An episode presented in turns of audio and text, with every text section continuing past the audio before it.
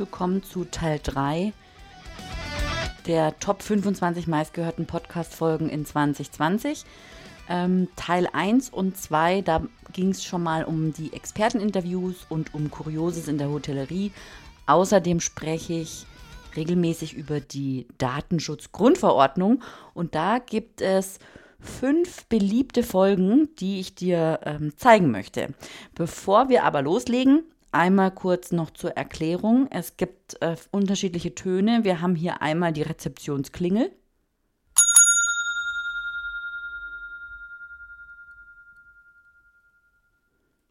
Die hörst du immer dann, wenn innerhalb des ähm, Schnipsels, des Tonschnipsels, ein Schnitt stattgefunden hat. Das Original kannst du natürlich, verlinke ich in den Show Notes, kannst du dir dann auch die ganze Folge anhören, wenn es dich interessiert. Und dann sind wir ja im Hotel und deswegen fahren wir hin und wieder Aufzug. Das hört sich so an.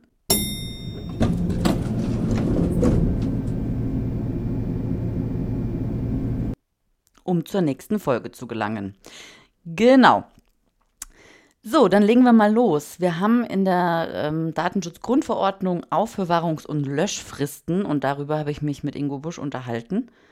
Und da hören wir mal rein. Herzlich willkommen, Ingo.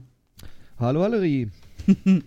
du, wir, wir treffen uns heute mal wieder, um uns dem Thema Aufbewahrungsfristen anzunehmen, habe ich mir hier notiert. Jetzt sag mal nochmal, wie sind wir drauf gekommen? Ja, eigentlich durch das erste wirklich hohe Bußgeld, was in Deutschland verhangen wurde. Ähm, das war jetzt ähm, erst vor kurzem, und zwar Anfang November, mhm. hat die Berliner Datenschutzbeauftragte ein Bußgeld in Höhe von 14,5 Millionen Ui. gegen die Deutsche Wohnen erlassen. Das ging auch, ich glaube, das war tatsächlich sogar in den Tagesthemen äh, ein Bericht wert. Ja. Jetzt lass uns das mal um, umswitchen aufs Hotel. Ähm, Sehr gerne. Da gibt es ja die Meldescheine. Ne? Ich habe im Vorfeld recherchiert und ähm, die Aufbewahrungsfrist für, für den normalen Meldeschein ist, war ein Jahr. Und jetzt haben wir, jetzt kommen die digitalen Meldescheine. Wie sieht es denn da aus? Also ich muss ganz ehrlich sagen, jetzt habe ich nicht gerade wieder die aktuellste Version jetzt vorliegen, da was verabschiedet wurde. Mhm. Äh, aber ich glaube, der ein, ein Jahr ist, glaube ich, drinnen geblieben. Mhm. Ja? Mhm. So, das heißt, ob ich jetzt digital oder auf Papier, ich meine, warum sollte man einen Unterschied machen? Ja? Richtig, ja. Ähm, muss ich nach einem Jahr vernichten. Das ist übrigens sehr interessant, dass wir hier nämlich auch tatsächlich schon unabhängig von der DSGVO seit Jahren im Multisbelde-Gesetz eigentlich schon hier auch eine ähm, Vernichtungs- Pflicht sogar drin stehen hatten.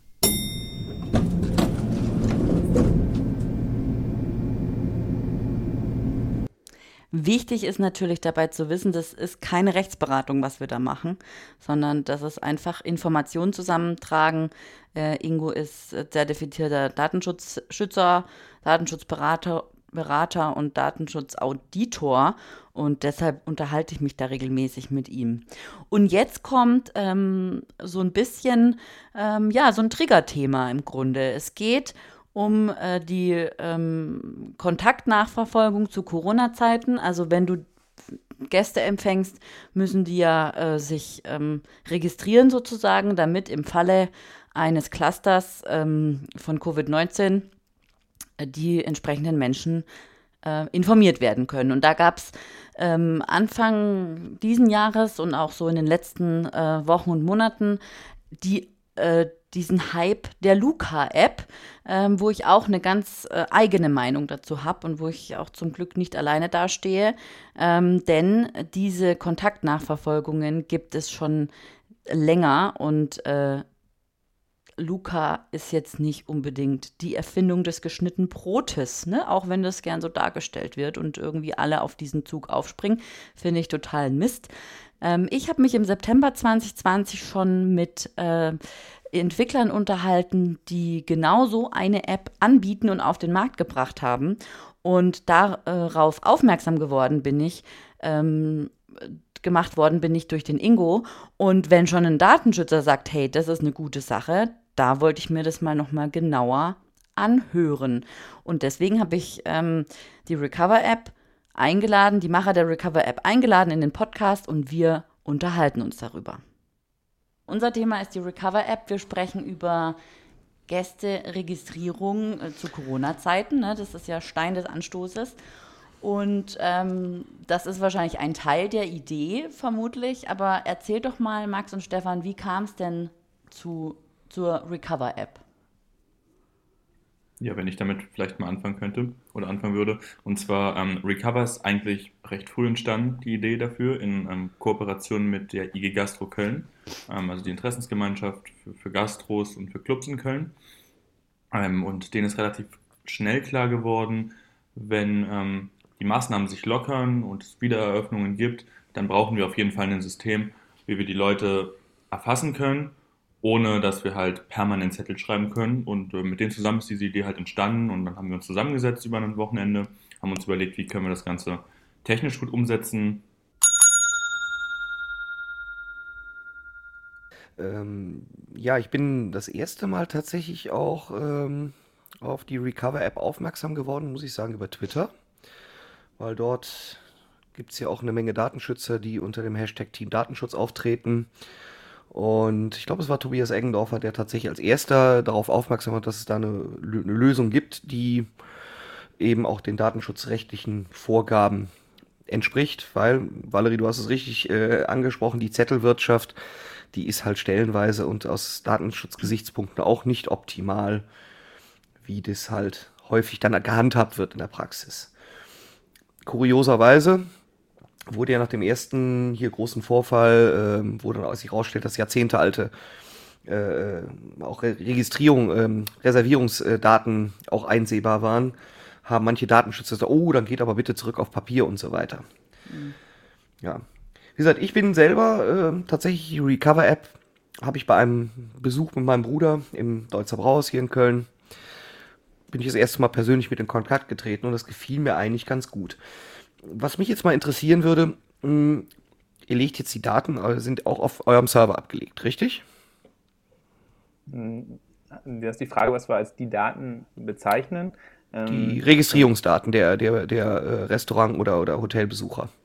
Genau. Also das grundsätzliche Prinzip ist, dass ähm, die Informationen, die personenbezogen sind, direkt auf dem Gerät äh, des jeweiligen Kunden verschlüsselt werden und mhm. wir niemals die Klartextinformationen übermitteln oder auch nur auf dem Server zur Verfügung haben. Und wir speichern natürlich dann nur diese verschlüsselten Informationen. Also die Rohinformationen besitzen wir zu keinem Zeitpunkt. Ah ja, sehr gut. Welche Informationen? Ähm, LIO.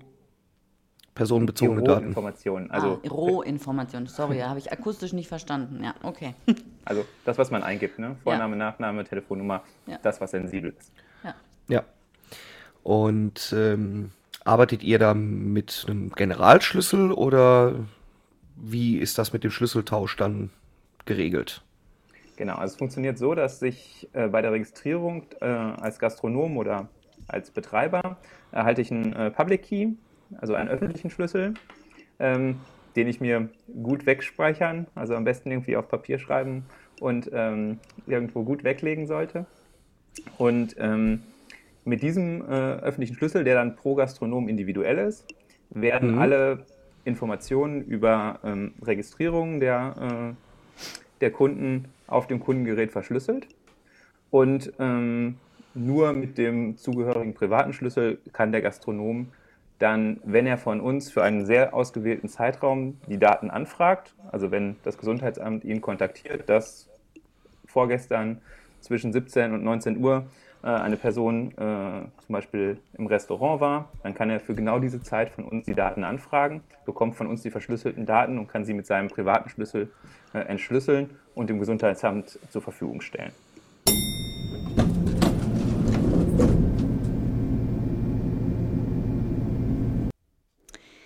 Genau, das ist, war eine prima Folge. Ähm, da waren wir zu viert am Reden und das ist natürlich dann auch für das Podcast, für mein Podcaster-Herz schön, wenn dann die Technik funktioniert und alle zu Wort kommen und alles super funktioniert.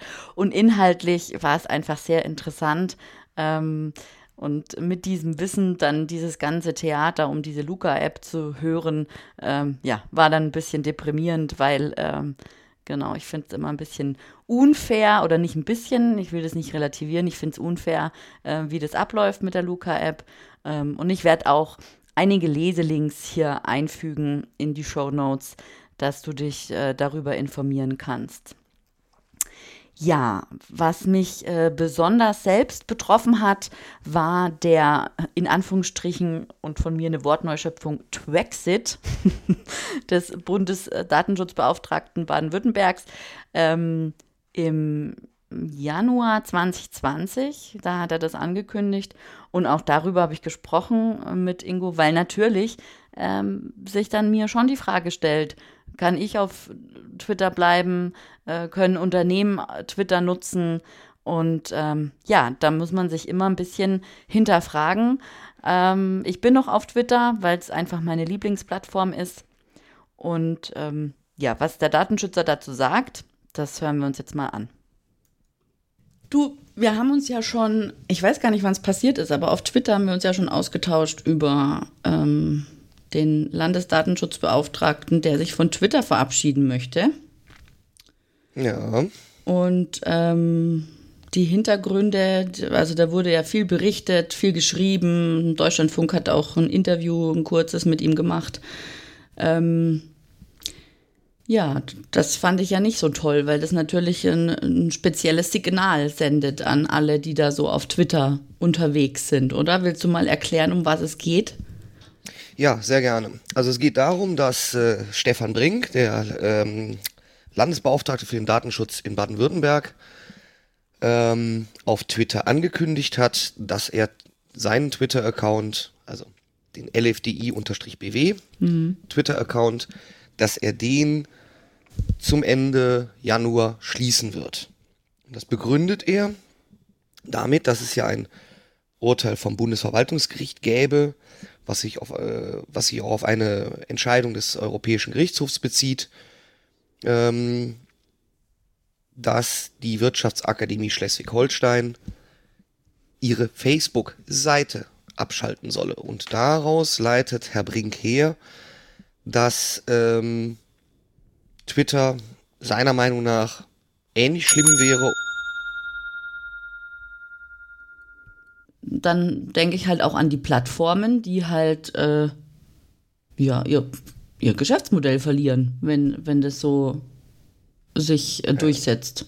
Naja, das ist ja genau der Ansatz, den die äh, Aufsichtsbehörden da äh, pflegen. Ähm, wie gesagt, der EuGH und dann in der Folge auch das Bundesverwaltungsgericht hat ja festgestellt, dass, ähm, wie gesagt, das Urteil bezog sich jetzt erstmal nur auf Facebook-Seiten. Mhm. Deswegen muss ich da ganz kurz ausholen. Mhm. Dass ich also, wenn ich eine Facebook-Seite betreibe, ne, nicht Profil, Seite, ja. Ja. als Unternehmen, als Behörde, als Blogger, ja. dass dort eine gemeinsame Verantwortung für die Datenverarbeitung vorläge. Mhm. Das ist ja auch schon affig, ne? Ähm, ja und nein. Ähm,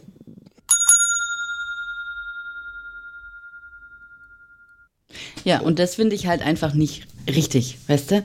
Also die, die gehen jetzt ähm, über, die, über die Behörden und Unternehmen, gehen sie jetzt ähm, an die Plattformen ran. Also das ist ja, das ist äh, totaler Nonsens, weil sie an richtig. die Plattformen nicht rankommen. Das ist doch, aber dann müssen sie halt, ich weiß auch nicht.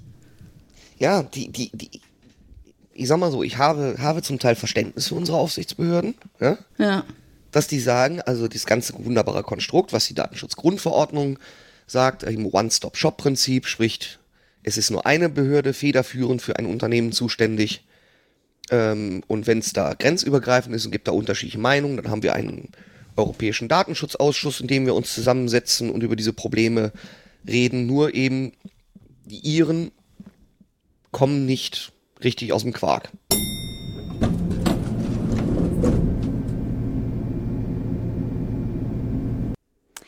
Ja, das war schon ein äh, interessantes Gespräch über den Traxit. So, ähm, zum Start der Pandemie im März 2020 habe ich ganz viele ähm, Anrufe, E-Mails, WhatsApp-Nachrichten, Direktnachrichten über Social Media bekommen von Hoteliers, die sagen, Valerie, was machen wir jetzt? Wir müssen, wir dürfen nicht vergessen werden, wir müssen sichtbar bleiben. Und ähm, kann ich jetzt, ich, ich will einen Newsletter rausschicken, wie mache ich das und so weiter. Ich habe hier ein paar Adressen. Und natürlich bei allem Verständnis, ich verstehe, dass man jetzt ähm, ähm, ein Newsletter rausschicken möchte, um einfach nicht in Vergessenheit zu geraten. Allerdings hätte man sich das vielleicht auch ein bisschen früher überlegen können und eigentlich schon, seit es E-Mails gibt, irgendwie ein Newsletter aufbauen können, ja, eine Liste. Ähm, und wenn man das jetzt versäumt hat, wird es ein bisschen schwierig. Deswegen habe ich beim Datenschützer nachgefragt, äh, wie es denn sich so verhält mit äh, Newsletter zu Corona-Zeiten. Weil oftmals denkt man ja, man könnte irgendwelche Gesetze aushebeln, weil es ist ja Pandemie. Ne? Also Corona ist ja die Entschuldigung für einiges. So, also, dann hören wir da mal rein. Newsletter. Und zwar ähm, habe ich dich ja angesprochen oder angefragt. Ein Hotelier kam auf mich zu und ähm, ne, wir haben ja jetzt äh, die aktuelle Situation. Äh, der, die Corona-Krise ist äh, in aller Munde und mhm. ähm, jetzt versuchen natürlich Hoteliers oder die Tourismusbranche an sich, die ja sehr stark betroffen ist, ähm, natürlich ähm, Kontakt zu den Gästen zu halten, die ja jetzt nicht reisen oder anreisen dürfen. So. Und da hatte er die Idee, er hätte ja einige mehrere tausend E-Mail-Adressen und jetzt wolle er einfach mal ein Newsletter aufsetzen. Wie, wie ist denn das jetzt so? Also ist das jetzt äh, einfach, kann man das einfach so machen? Weil Corona ist ja schließlich. Können kann man vieles, ob das legal ist, ist eine andere Frage. Mhm. Also, erstmal muss man natürlich immer klären, wo habe ich eigentlich die ganzen E-Mail-Adressen her? Ja. ja. Also, ich nehme es jetzt mal erstmal vorweg, wenn das einfach nur E-Mail-Adressen sind, die ich jetzt im Laufe der Jahre wie auch immer gesammelt habe, weil die Leute eine Reservierungsanfrage per E-Mail gestellt haben oder ich eine Reservierungsbestätigung per E-Mail geschickt habe oder wie auch immer, hm. die aber einfach nur zur Abwicklung ähm, des eigentlichen Geschäftes, also sprich der, der Übernachtung, ähm, übermittelt wurden, kann ich so viel schon mal vorwegnehmen. Das sollte ich besser nicht tun, die zu verwenden, um einen Newsletter zu versenden. Da habe ich gleich mal eine Zwischenfrage, weil kann es nicht so gelöst werden, dass man ähm, einfach an diese Liste jetzt eine E-Mail sendet mit der Bitte um Eintragung in den Newsletter? Ja, das wäre ja auch schon eine, eine ähm, Zweckänderung. Okay. Ja, ich habe die zum Beispiel ursprünglich mal erfasst, um eine, ja, um eine Übernachtung abzuwickeln. Mhm. Ja? Also vielleicht eine, äh, die äh, Reservierung kam rein per E-Mail, ich habe sie äh, rückbestätigt. Und vielleicht habe ich sogar im, im Nachhinein noch eine E-Mail geschickt äh, mit einer Zufriedenheitsumfrage. Mhm. Damit hatte sich dann der Zweck erschöpft.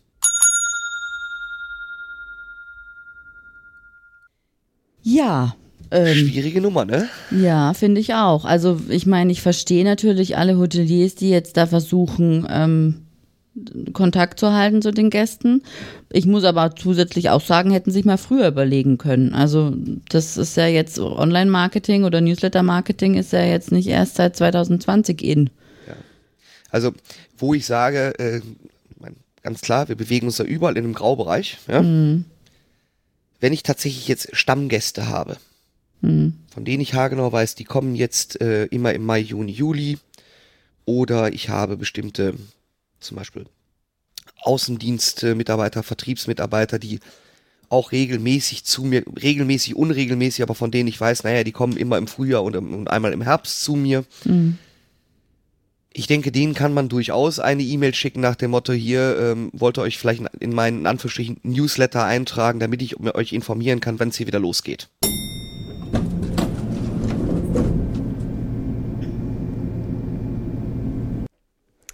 Ja, so ist das. Ne? Also die ganze Folge empfehle ich dir auf jeden Fall.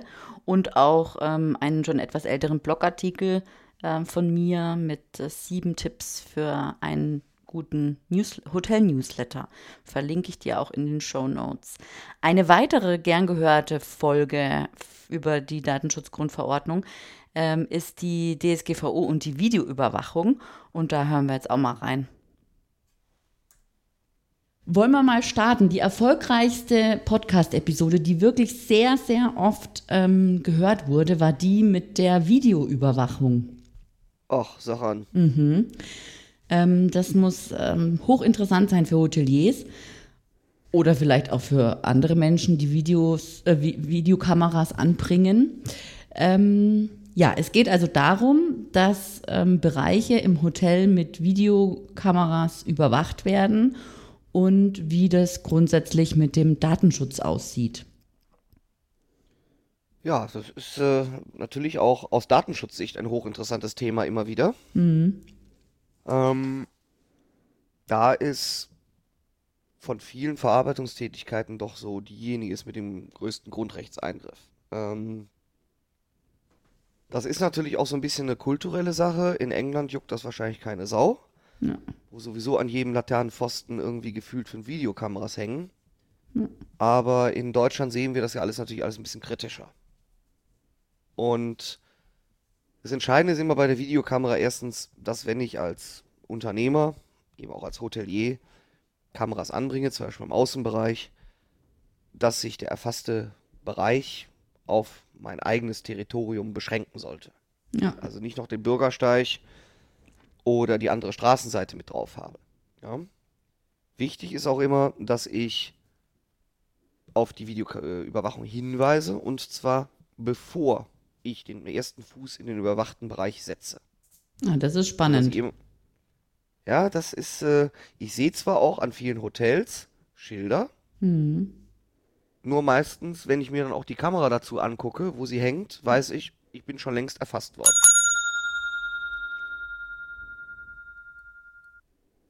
wegen auch Videokameras, die auch im öffentlichen Raum aufzeichneten, ist ein Swingerclub in, im Saarland aufgeflogen. Mhm. Allerdings haben sie noch etwas übertrieben. Die hatten nämlich auch in sämtlichen Räumlichkeiten innen drin Kameras. Ui, okay. Das fanden jetzt dann die Aufsichtsbehörde noch viel weniger komisch. Mhm. Ein ähm, Schelm, wer, wer Böses dabei denkt. Äh, ja, also, äh, ne?